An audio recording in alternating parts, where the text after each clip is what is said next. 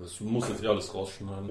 Ja, ist richtig. Ich meine, ich könnte das jetzt nochmal stoppen und neu starten, um sauber Aufnahme zu kriegen, aber dann muss ich schon wieder dahin. Ich könnte einfach klatschen. Klappt eh nicht, das weißt du. Das ist korrekt. Ich könnte klatschen, dann weißt du, wann du schneiden musst, weil davor ist alles Müll. So, wir machen das jetzt so wie immer. Du klatschst 5-mal und beim letzten Mal klatsche ich mit fürs Synchronisieren. Das ist gut. Dann kannst du die Tonspuren. Das ist... Ne? Ja.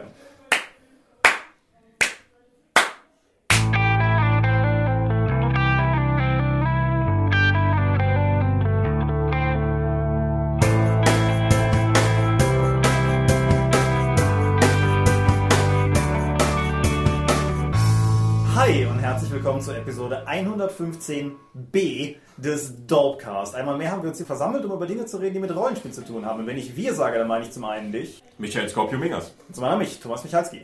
Hi. Aber wir sind nicht alleine. Neben mir, links von mir sitzt... Der Tom. Tom, wer bist du? Der Oberpropeller der Dorp. Das erfordert mehr Erklärungen, die wir jetzt nicht liefern werden. Auf der anderen Seite sitzt zum einen... Markus Hein, ihr kennt mich aus DORP TV oder aus Xoro der Baba. Als Morold. Ja, auch in Hilde zu sehen und... Als Morold. Außerdem machst du so Illustrationskram für die Dorp und so. Sie glauben sich heute als Morold. Und am anderen Ende sitzt... Matthias Kimi Schafrath, offenbar B-Mitglied der Dorp. Nein. B-Folgen sind die Folgen, die wir zwischen regulären Folgen raushauen. Die sind kürzer und meistens irgendwie ranzig produziert. Wie auch diese hier. Wir sitzen nämlich wieder auf der Drakon, wie auch letztes Jahr schon einmal für eine Sonderfolge. Wir haben es letztes Mal die Altherrenfolge genannt. Und ja. Das wird jedes Jahr mehr wahr. Wir sind nicht jünger geworden.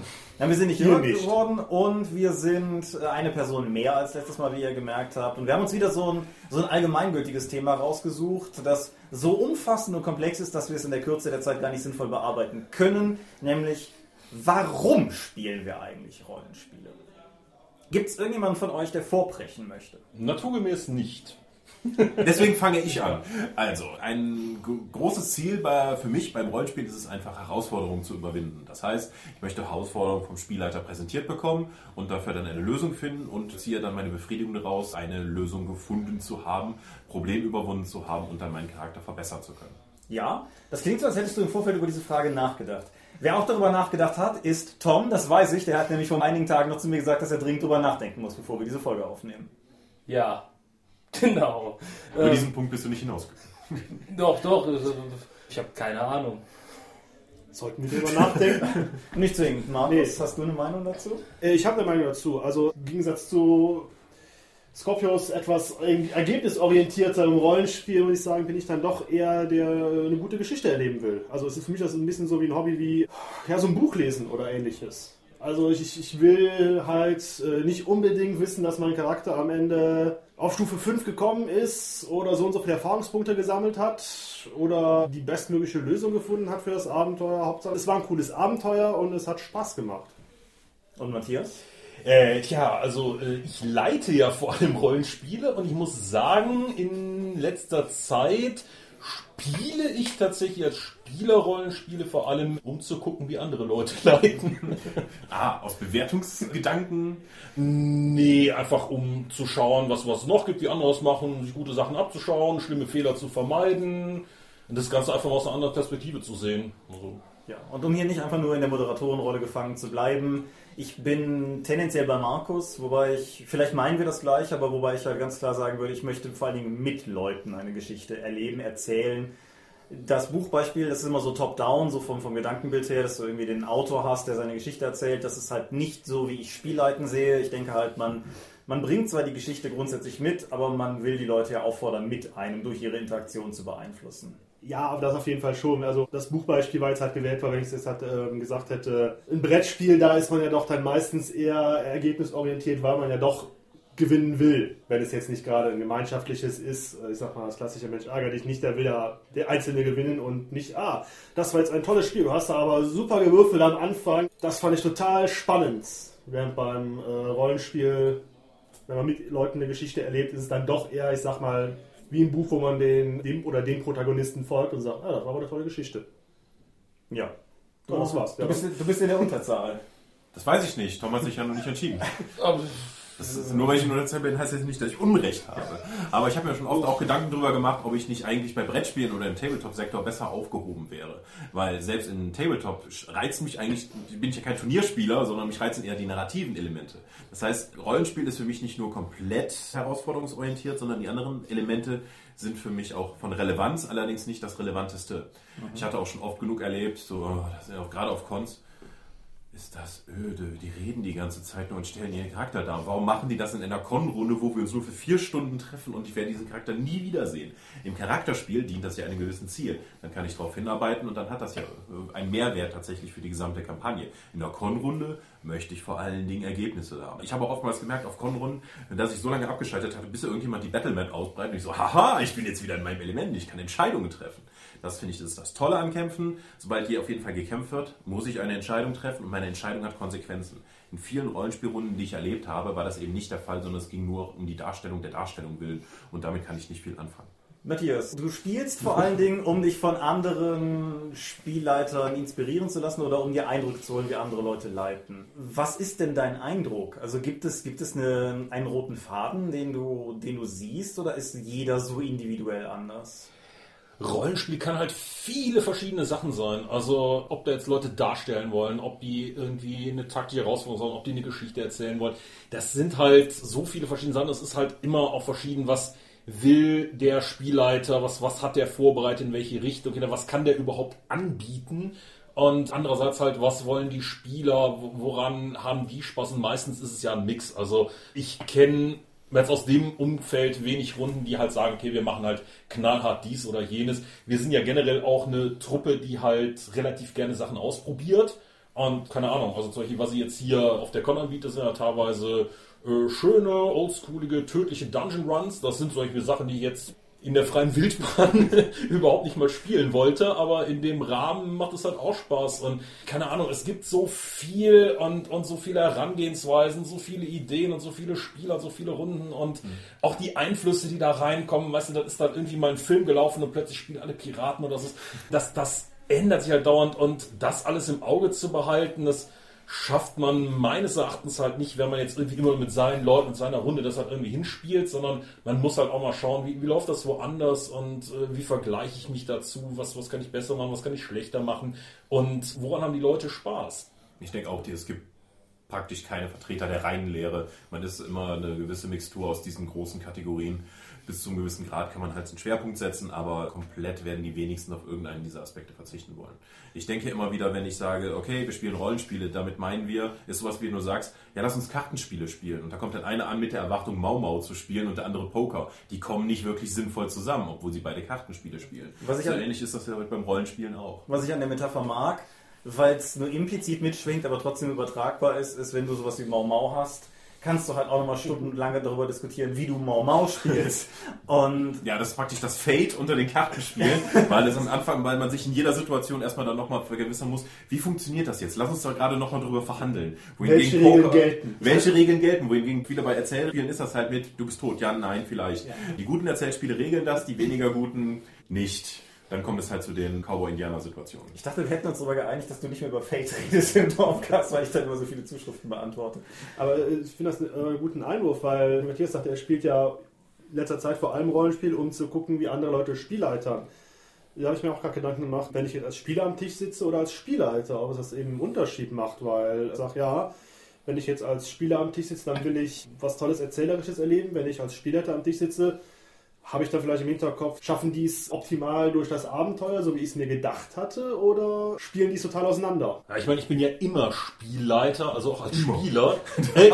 Absolut, also ich bin jetzt nicht einer, der sagt so, oh, und mein Charakter macht diesen, sondern ich denke halt immer, okay, das ist die Situation, was wäre jetzt geil zu machen und ich benutze meinen Charakter wie ein NSC, um halt in dem Moment für einen Effekt, für was ich gerne sehen würde oder so, das zu machen. Das ist für mich halt ein Mittel, um die Story in eine Richtung zu drücken, die mich interessiert, die ich interessant finde, die ich vielleicht auch nicht absehen kann, aber keine Ahnung, dieser ganze Immersionskram und oder auch, keine Ahnung, so dieses Überlebensspiel oder sowas, das ist aber auch woanders nicht so. Also ich bin jetzt auch einer, der, keine Ahnung, mit seinem Magic Deck jetzt 50 Mal vor die Wand laufen würde, um dann halt einmal die geile Combo spielen zu können mit den 3 Karten, die ich irgendwie super geil finde, und wenn das klappen würde, und dann bin ich halt auch schon happy. Und so ist das halt auch so, wenn ich dabei Charaktere verschlonze, wenn ich die halt irgendwie zu Runde richte oder sonst was damit mache. Es ist mir egal, solange halt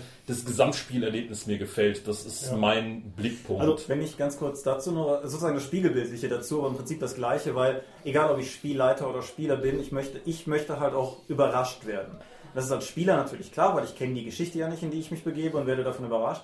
Ich mag es aber auch als Spielleiter, wenn Spieler Dinge tun, die meine Konzepte herausfordern. Also wenn ich einfach irgendwie nach der Sitzung denke, krass, wie die in der und der Situation gehandelt haben, das habe ich überhaupt nicht kommen sehen, aber das war halt cool, wie es sich entwickelt hat. Dann gehe ich halt zufrieden nach Hause. Also insofern ist da das, was du für die eine Seite des Spielleiterschirms erwartest, gilt auch für die andere. Bild, was du jetzt gerade skizziert hast, für mich im Gegenteil halt auch gegeben. Aber Markus, du wolltest auch gerade. Also das soll jetzt auch nicht heißen, dass ich der totale Method-Actor-Rollenspieler bin und sage, ach Gott, ich muss mich jetzt mit Klamotten und sonstigen Charakter... Ich mich nur mit meinem Charakternamen an. Also, wir müssen In-Time und Out-Time klar trennen. Wie gesagt, solange es eben Spaß macht, kann es auch ruhig mal was ergebnisorientierter sein. Wie du auch gerade sagtest, dieses Überraschen, weil ich teste ja gerne auf Cons auch Abenteuer für die DORP aus, eben mit dem Hintergedanken, dass ich da auch ein paar Leute habe, mit denen ich nicht so oft zusammenspiele. Und ich meine, ich mache natürlich im Vorfeld Gedanken, so, aber was könnten die alles machen? Ich meine, ich spiele jetzt nicht erst seit gestern Rollenspiel und habe auch schon genug Scheiß gebaut, um zu wissen, auf was für Ideen Rollenspieler kommen können. Aber es gibt immer noch so ein paar, wo man denkt so, ja, das ist ein interessanter Ansatz für diese Situation. Ich finde das schön. Ich glaube, gerade durch Versagen habe ich so viel gelernt und auch die Angst vor Versagen einfach verloren, weil so, was ist das Schlimmste, wenn es schief geht? Dann hatten alle nicht so viel Spaß, aber einfach loslassen können und nicht so fest an meiner Plot, den ich vielleicht im Kopf habe, dann einfach festhalten zu müssen, hat mir sehr geholfen, dass ich einfach sagen kann, es kann sein, dass das schief geht. Ja, wie gesagt, oder eben auch Dinge passieren lassen. Vielleicht stirbt dann mein Charakter. Es ist natürlich schade, wenn ich den lang gespielt habe, aber es ist nur ein Charakter, da kann man noch einen neuen. Dann gibt es sicher noch irgendeinen anderen, dem sein Bruder. Ja, oder... Ich werde ihn rächen. Das andere Charakterkonzept, was ich dann schon mal lange ausbilden wollte. Dann ich werde da weitermachen, wo er gestorben ist.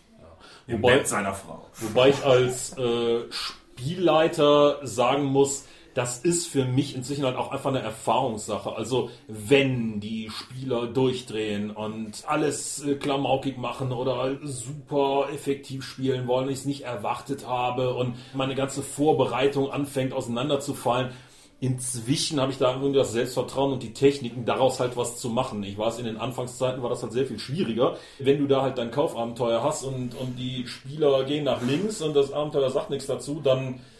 Panik! Ist der Abend im Arsch, ein Ordner Vorbereitung im Arsch und du überlegst, was soll das und ist die Gruppe scheiße, bin ich scheiße und so. Inzwischen bin ich da einfach lockerer und sag, das ist jetzt anders oder das ist kein Problem, da kriegen wir irgendwie hin. Ja.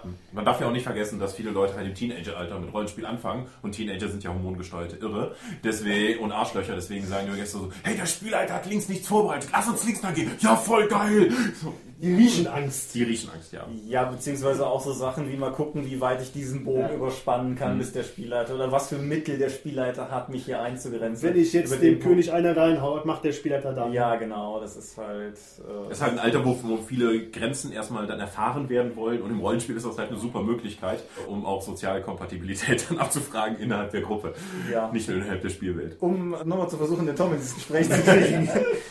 Was muss passiert sein, damit du nach einer Rollenspielrunde denkst, es war cool heute? Ja, im Grunde, wenn ich Spaß hatte, wenn alle anderen Spaß hatten, wenn ich selber zum Beispiel leite, dann leite ich ja meistens eher die etwas frickigeren Sachen. Paranoia.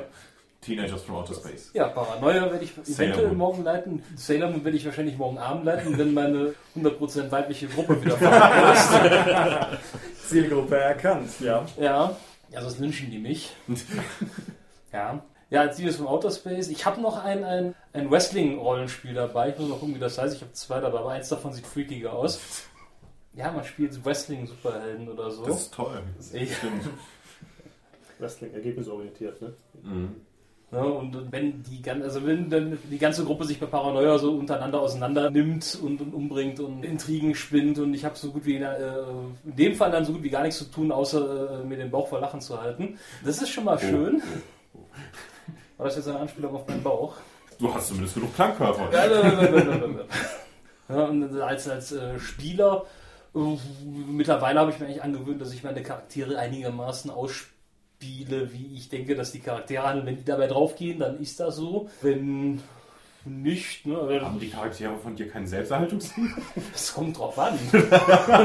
Es gibt halt manchmal so Momente, da musst du es einfach durchziehen. Manchmal muss man den Weg zu Ende gehen, auch wenn man weiß, dass der falsche ist. Ja, ja. Was ist schon ein dummes Blatt Papier mit Zahlen gegen guten Gag? Ja. Ja, aber also was einige Leute verlieren wegen eines guten Gags an ihre Arbeitsstelle, aber hey, wenn du den Spruch jetzt bringen kannst. Wenn wir jetzt sowas wie die Spielen der Spielerseite setzen, ist ein Drache hin, was machen wir? Charge. Ne? Erstmal so pauschal. Ach. Ja, natürlich. Ja, aber ich glaube, wir haben das sogar im Dorkcast schon mal gestreift, irgendwie in der einen DSA-4-Runde, in der ich noch mitspiele, wo wir zwei Geweihte haben. Jedes Mal, wenn erwähnt wird, dass da irgendwo Dämonen sind und wenn der Spielleiter das auch macht mit der Absicht zu sagen, geht da nicht hin, das sind Dämonen, ihr Irren, ist die Reaktion halt normalerweise, was? Das muss weg, dieses Gezücht. Und das... Klar, das ist halt manchmal rational nicht klug, aber was anderes, was du gerade gesagt hast, finde ich wichtig auch noch zu erwähnen, weil wir machen das halt auch alle, um Spaß zu haben. Und all diese Ansätze, ergebnisorientiert oder ich möchte eine Geschichte erzählen oder so, der Hintergedanke, denke ich, der das Ganze dann letztendlich eint, ist auch durchaus die Absicht, Spaß zu haben. Und ich denke, es gibt auch durchaus einen Raum, das dann zum Beispiel das Gebiet, wo Bier- und Brezelrollenspiel hier zu Hause haben, wo es auch einfach okay ist, wenn effektiv am Tisch überhaupt nichts Bewegendes passiert ist, aber die Stimmung gut war und die Leute entsprechend Spaß hatten. Das ist nicht was ich immer machen wollte, aber ich denke, das kann man schon durchaus auch. Ja, obwohl ich es da halt schwierig finde, weil ich sag mal, Spaß ist gut und schön, aber irgendwann hört das halt natürlich auch auf, Rollenspiel zu sein. Ne? Wenn ich sage, okay, wir waren alle zusammen, hey, wir hatten Spaß, haben wir eigentlich, nö, ich habe den Charakterbogen nicht mal ausgepackt, Würfel, den habe ich heute vergessen. Genau, dann möchtest du halt, kannst auch mit den abends in die Kneipe gehen oder so etwas, dann geht es ja vor allen Dingen wohl um das soziale Miteinander mit den Leuten. Spiel kommt halt nicht vor. Sowas kommt ja vor, aber ich finde es dann schwer, das unter dem Gesichtspunkt zu sehen, zu sagen, was machst du beim Rollenspiel? Spaß, wir treffen uns alle und wir kennen uns gut und das gibt dann immer Spaß und du sagst, okay, das ist aber dann auch egal, ob er jetzt Rollenspiel macht oder einen Film guckt oder Mario Kart spielt, da kommt der Spaß ja offensichtlich nicht durch das Rollenspiel. Es gibt tatsächlich einige Leute, die haben sogar Spaß als Vorwurf genommen in Sachen Rollenspiel aus der Grognard-Szene, die dann sagen, ja, selbst Gary Gygax hat ja irgendwann bei D&D den Spaß über alles gestellt, anstatt die Herausforderung ins Zentrum zu stellen. Dass du dann nicht sagst, ich ziehe da keinen Spaß raus, das ist Albernheit, sondern ich möchte einfach das kognitive Gefecht zwischen Spielleiter und Gruppe haben, mit dem herausforderungsorientierten knallhart, dass es nicht um Spaß geht, sondern einfach um dir zu zeigen, wer hier der Clevere ist. Das ist halt diese schon sehr nah an der reinen Form, die vermutlich den allermeisten keinen Spaß macht. Ja, ganz kurz Fremdwortalarm. Was sind Grognard? Grognard sind die Leute, die halt sagen, ich habe damals schon vor Gary Gygax eigentlich Rollenspiel gespielt und weiß, wie das hier richtig geht. Und alles nach Whitebox D&D ist sowieso eine Fehlentwicklung. Und ich hab's verstanden. Ja.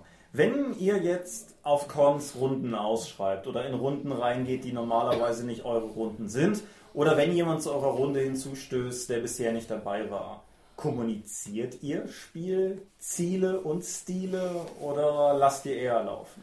Ich würde inzwischen sogar immer im Klappentext des Abenteuers bei dem Con-Aushang ganz klar eigentlich durch die Form der Formulierung schon wählen, in welche Richtung es geht. Sollte das nicht ganz eindeutig möglich sein, würde ich dann noch unten drunter setzen, chemistischer Spielstil bevorzugt, hier herausforderungsorientiert oder so, um dann eben nicht irgendwie so jemanden dann auf einer Stimmungswolke reingeschwebt zu haben, der sich dann irgendwie was ganz anderes vorgestellt hat und wie ganz irritiert ist, wenn eine Battlemap auf dem Tisch liegt und sagt, huch, das ist aber kein richtiges Rollenspiel. Ja, also in gewissem Maße.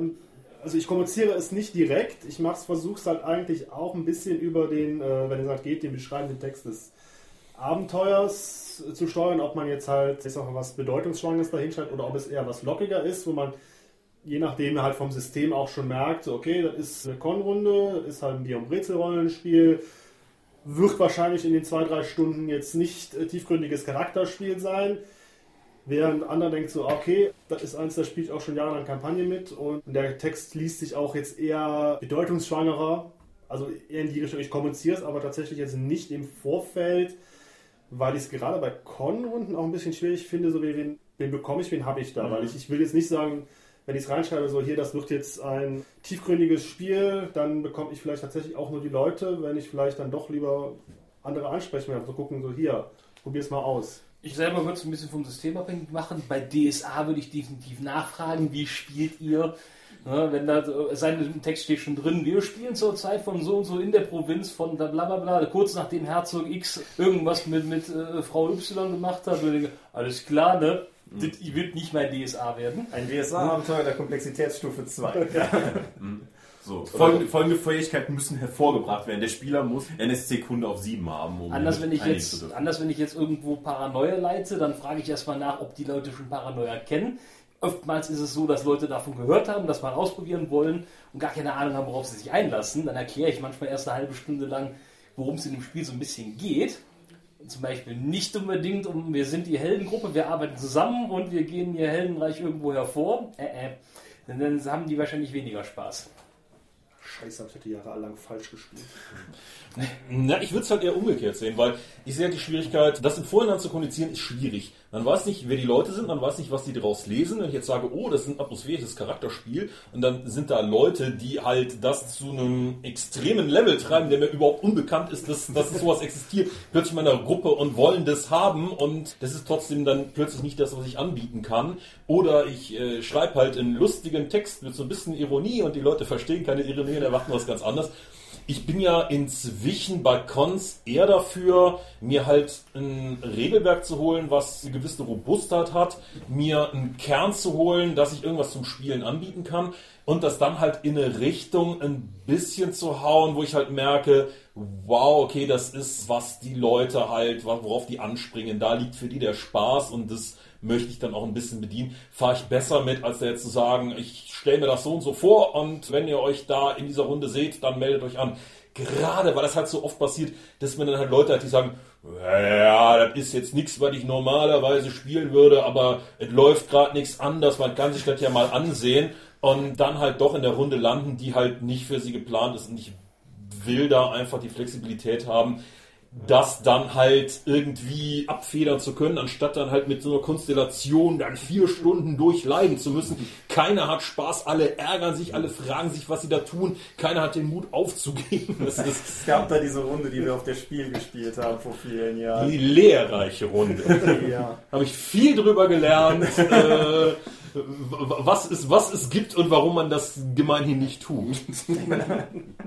Zur Erklärung, wir haben da in einer Runde gesessen, fremder Spielleiter, die Spieler kannten sich untereinander und wir waren alle zu gute Schauspieler, weil wir fanden es alle furchtbar, aber keiner hat sich die Blöße gegeben, das durchblicken zu lassen, weshalb wir regelmäßig untereinander hin und her schauten, aber die anderen hatten ja offenbar Spaß, weshalb keiner sich das Herz genommen hat, das Ganze zu töten und wir da irgendwie über Stunden auf dem Lichthof dem Spielleiter zugeguckt haben, wie er mit seinem NSC sein eines Abenteuer gelacht hat. Ich hatte Spaß, aber eher in der Situation, als er ein Rollspiel. Das ist halt wieder so ein Beispiel. Ja, wenn Spaß ein Faktor ist, dann war das eine erfolgreiche Runde. Wenn irgendein anderes Qualitätsmerkmal ein Faktor ist, dann war das...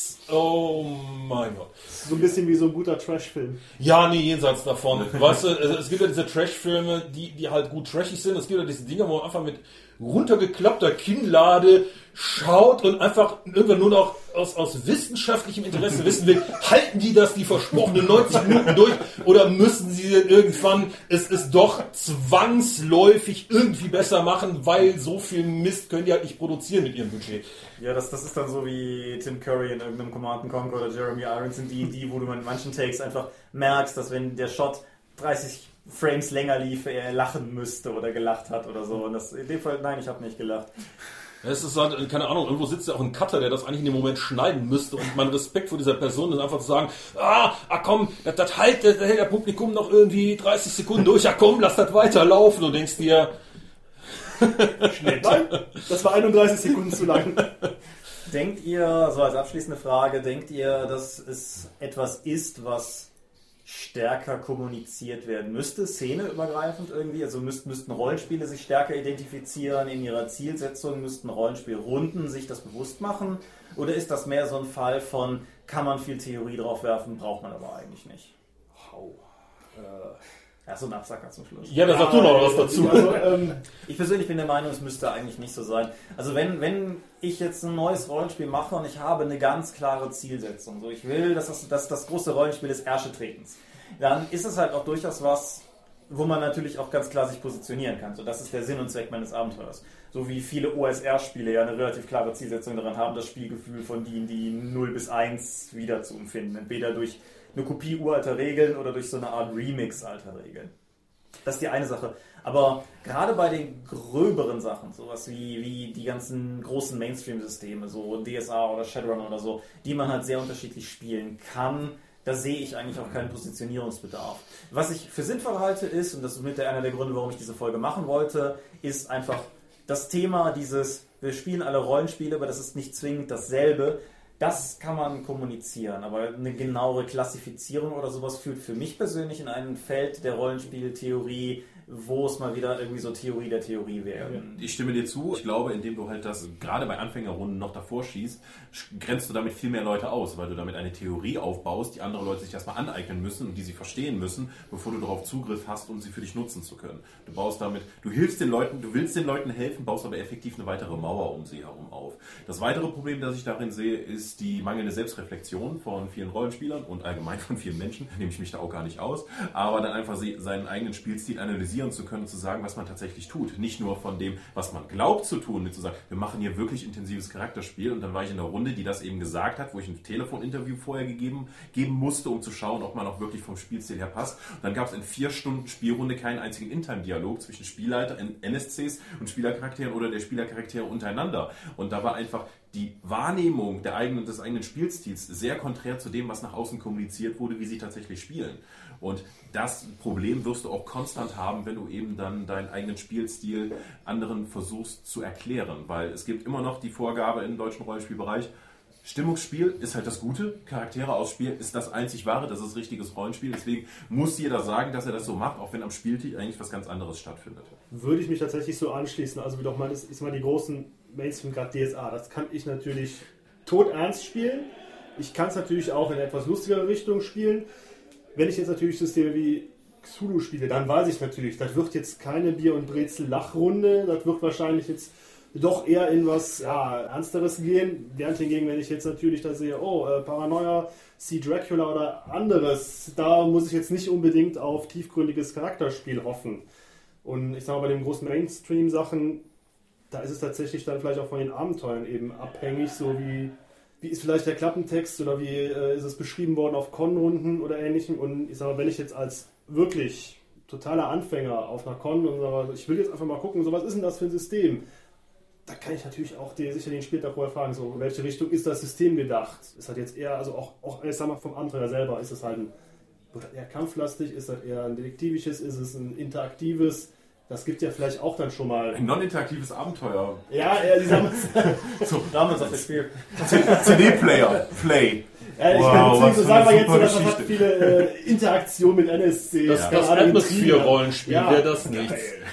Das heißt Intrigen. Lass mal ausfinden, wer die Rechte hat. Seid ihr auf dem Marktplatz fertig? Der Plot rennt nämlich gerade weiter. Ja, ich sag mal, man kann es sagen, das ist ein kampforientiertes Abenteuer, da wird viel gekämpft.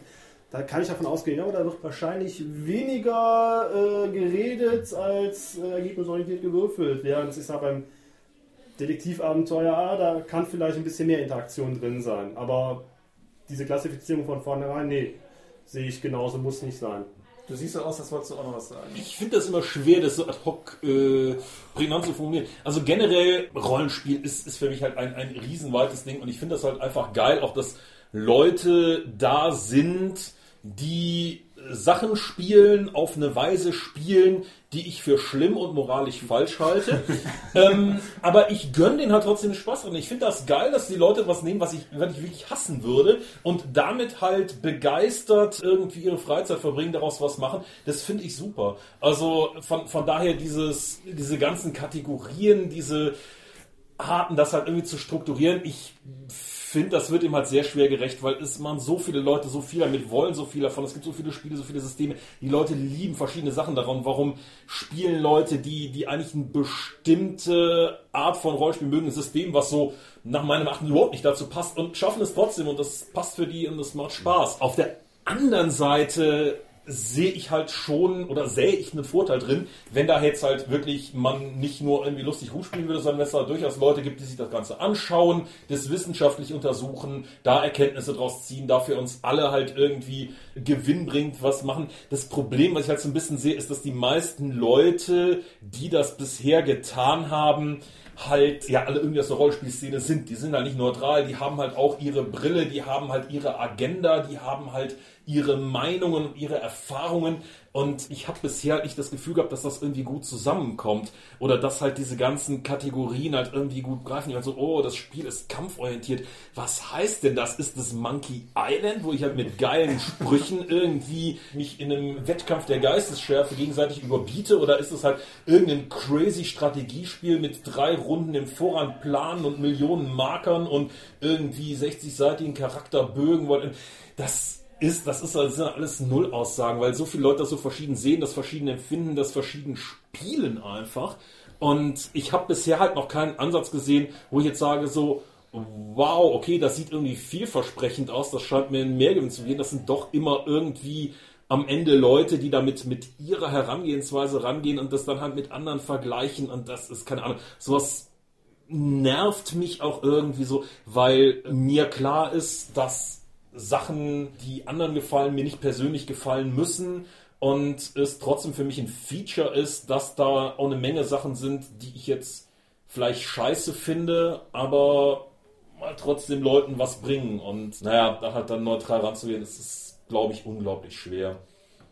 Wie passend, du kämpfst für eine Kuh. Ich verkaufe diese feinen Lederjacken. Nee, also hinter dir ein dreiköpfiger Affe. Was, wo? Ja, also auf Con-Abenteuer, solange wir keine international genormten Kategorien haben, klappt das eh nicht. Rollenspielgruppe nach ISO. Ja, nee, aber was ich hier halt schon schön finden würde, aber das kommt dann hoffentlich, wie gesagt, aus der Abenteuerbeschreibung oder halt dem System schon ein bisschen hervor, dass man ein bisschen erahnen kann, wie gespielt wird. Oder vielleicht, wenn die Spielleiter eine etwas extremere Richtung spielen. Ah, du willst Private Eye spielen, du willst eine Frau spielen? Im 18. Jahrhundert wird das aber sehr schwierig, wir spielen das aus. Ja, dann will man das vielleicht vorher wissen, als wenn man dann mit einer etwas lockereren Einstellung daran geht. Ja, das Problem, was ich halt damit habe, ist, ich glaube halt nicht dran, dass das super funktioniert. Also, weil ich halt schon Runden erlebt habe, wo ich dachte so, wow, das ist gar nichts für mich, und die mir halt sehr viel was gebracht haben, weil es doch irgendwie interessant war und vielleicht nicht was ich immer machen würde, aber was trotzdem gut funktioniert hat, wo ich drin war, wo ich Spaß hatte, wo ich mitgemacht habe und gedacht habe, wow, das sollst du vielleicht auch mal machen. Und andererseits halt Sachen, wo man dachte so, okay, super, das passt wie die Faust aufs Auge, das ist die Runde, und die haben dann trotzdem irgendwie alles scheiße und falsch gemacht, und obwohl die technisch gesehen jedes Kästchen abgehakt haben und man denen halt objektiv nicht vorwerfen kann, da irgendwie Mogelpackungen angeboten zu haben, war das halt einfach so überhaupt nichts. Ich finde das so schwer, sozusagen drauf zu schauen und sagen, ah, okay, 20% Kampf, 40% Darstellung, viel Exploration, und dann sage ich, okay, das ist ja die optimale Verteilung für mich. Denn selbst wenn es halt von diesen technischen Daten her passen würde, musst du halt immer noch zu den Nasen passen, die da sind, weil wenn die Chemie zu den anderen Spielern nicht funktioniert, bringt dir auch die beste Passgenauigkeit nicht. Ich kann auch in der D&D 4-Runde sitzen, wenn die nicht die Spieler alle für Pappnasen halten, die gerne betrunken spielen oder sonst irgendwie schreckliche Dinge noch tun, während sie hart kompetitiv D&D 4 spielen, hätte ich vermutlich auch keinen Spaß dran. Das ist auch bei mich so, es gibt so Runden, die so eine Art Perfect Storm haben, im Sinne von, dass sowohl der Spielstil als auch die Leute zueinander passen. Unsere erste Magus-Runde, die im Dorkcast ja ab und zu auch erwähnt wurde, zum Beispiel fällt für mich in so eine Kategorie, wo die meisten Leute hier im Raum auch drüber irgendwie kennengelernt habe. Aber das hätte halt auf beiden Ebenen ohnehin irgendwie funktioniert, sowohl vom Stil, vom Spiel, als auch von den Leuten her. Und du hast halt auch tatsächlich, wie du auch sagst, Runden, wo du eigentlich sagen müsstest, eigentlich hat alles gestimmt, aber irgendwie gehe ich trotzdem unzufrieden nach Hause, weil halt irgendwas mich da entsprechend rausgebracht hat. Aber Spielerharmonie oder sowas ist dann was, wo wir auf der Drakon 13 drüber reden können oder so. Das sprengt dann langsam, glaube ich, unseren Rahmen für heute hier. Gibt es auch irgendjemand, der Meinung ist, dass ein letztes Wort noch nicht gesprochen ist, der noch irgendetwas in den Raum werfen möchte? Also ich möchte anprangern, ein Wort. Warum keine Waffeln? Waffeln. Ja, stimmt. Was geht? Die Waffelbäckerin ist schon nach Hause gefahren. Es ist zu spät. Skandal! Für die Hörer, wir haben jetzt 3:15 in der Nacht, als wir das hier aufnehmen. Wenn wir also fahrig und inkohärent gewirkt haben unterwegs, dann liegt es an der Uhrzeit. Das ist keine Entschuldigung. Das sind Nebelkerzen, das sind Ausreden. Es ist ein Unding. Ich möchte, also ja, man sieht nicht, dass wir keine Waffeln haben, aber ich verstehe, es gibt keine Waffeln und es ist schrecklich und das sollen die Hörer wissen. Ich habe heute noch keine Waffel gesehen. Ich entschuldige mich bei den Hörern, deren Ohren gerade geplatzt sind, als Markus auf den Tisch gehauen hat. Wir können morgen noch eine Sonderfolge aufnehmen, wo es dann Waffeln gibt. Genau, man hört uns dann einfach nur 15 Minuten beim Waffeln essen und das schneiden wir dann hinten. Entschuldigung, aber das muss manchmal sein. Also, wenn wir die Zeit haben, können wir morgen vielleicht noch eine 5-Personen-Medienschau machen. Ich bin nicht überzeugt, dass beim Waffeln essen nichts Hörbares rauskommt. Dann nur noch ganz kurz, wenn ihr grundsätzlich gemocht habt, was ihr gehört habt, ich weiß, dass das letztes Mal auf der Drakon relativ gut bei euch angekommen ist. Falls ihr mehr von diesem wilden, konfusen, mehr Leute in einem Raum Diskussion haben wollt, schreibt es in die Kommentare. Vielleicht lässt sich da ja was einrichten, zumal wir auch zunehmend wieder mehr irgendwie an die gleichen Orte. Auch. Nicht ohne Waffeln. Wenn ihr jetzt jemanden außer dem Scope und mir hier gehört habt, wo ihr denkt, da möchte ich mehr erfahren. Tom, wo findet man dich sonst im Internet? Ja, unter anderem bei Twitter. @DieDorp. Seelenworte geht an dich. Das ist gut. Ja. Ich habe deinen Sermon so oft gehört. Ich auch. Markus, wo findet man dich? Man findet mich vor allem bei DeviantArt. Erlkönig? Ja, Erlkönig ist auch, glaube ich, bei uns auf der Seite verlinkt. Ja, ich setze auf jeden Fall nochmal in die Shownotes für die Folge. Jo, das reicht aber eigentlich auch. Matthias? Ja, ich meide alle Social-Media-Kontakte mit Leuten, die ich nicht kenne. Von daher am exponiertesten gegenüber Leuten, von denen ich noch nie was gehört habe, bin ich im Tannelorn. Als Skinny. Ja. Ja, den Matthias holen wir auch nur zu Kornrunden raus. Wir insgesamt sind die DORP. Wir sind ein konfuser Haufen von mehr Menschen als nur Scope und mir, wie wir einmal im Jahr auf der Drakon beweisen. Vor allen Dingen uns selbst. Wir machen diesen komischen Podcast, der normalerweise besseren Ton und weniger Leute hat. Und wir produzieren außerdem eigene Rollenspiele. Manchmal bringen wir einige davon als Buch. Wir sind auf verschiedenen Social-Media-Kanälen, die ich jetzt nicht nochmal aufzähle, weil wir die gerade schon irgendwie kreuz und quer genannt haben. Wir veranstalten die Drakon, auf der sind wir gerade. Und bei die nächste ist, weiß ich jetzt nun wirklich noch nicht. Und wir sind bei Patreon, wo das alles mit möglich gemacht wird durch eure milden Spenden. Patreon.com/diedorp ist der Ort, wo ihr alles weitere dazu findet. Ich bedanke mich bei euch für dieses Gespräch. Ich bedanke mich bei euch fürs Zuhören und würde sagen, wir hören uns dann in spätestens 14 Tagen wieder. Außer wir hier im Raum, wir sehen uns morgen auf der Drakon. Genau, bis dann. Dann machen wir Waffeln essen und Milch. Bye bye.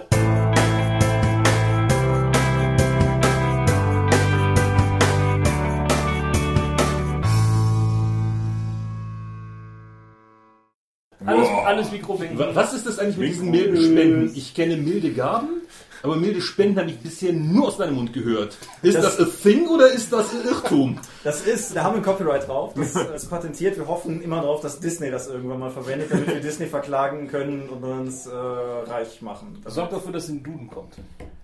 Dorpik muss erst in den Duden. Ja, Dorpik muss auf jeden Fall in den Duden. Wir müssen uns erstmal darauf einigen, was das überhaupt bedeutet. Falls ihr euch allgemein fragt, ne, im Dorp-Rollenspiel ist ein Glossar vorne drin, das fantastische Worte wie Ding erklärt. Ja, und ich stoppe jetzt gleich diese Aufnahme.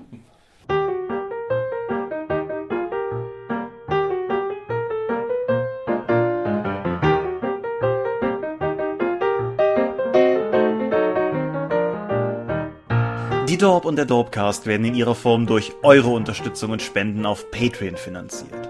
Unser besonderer Dank gilt dabei wie stets den DORP Ones, also jenen, die $5 oder mehr spenden. Und laut Stichtag 1. April sind das 8088, Lambert Behnke, Gerrit Bonn, Andreas Korsten, Tobias Kronert, Daniela, Dorifer, Michaela Fege, Björn Finke, Marcel Gehlen, Stefan Göritz, Markus Greve, Matthias Günther, Granus, Dominik Ladek, Heinrich, Isambard, Lightweaver, René Kulik, Angus MacLeod, Moritz Melem, Mofte, Orkenspalter TV, Philipp Picker, die RuneQuest-Gesellschaft, Ralf Sandfuchs, Oliver Schönen, Jens Schönheim, Alexander Schendi, Bentley Silberschatten, Lilith Snow White Pink, Stefan T., Tannelorn.net, Technosmurf, Teichdragon, Stefan Urabel, Marius Vogel, Xeledon und Marco Zimmermann. Danke, dass ihr uns freiwillig ohne Paywall und Auflagen so tatkräftig unterstützt. Einfach weil ihr es könnt. Danke!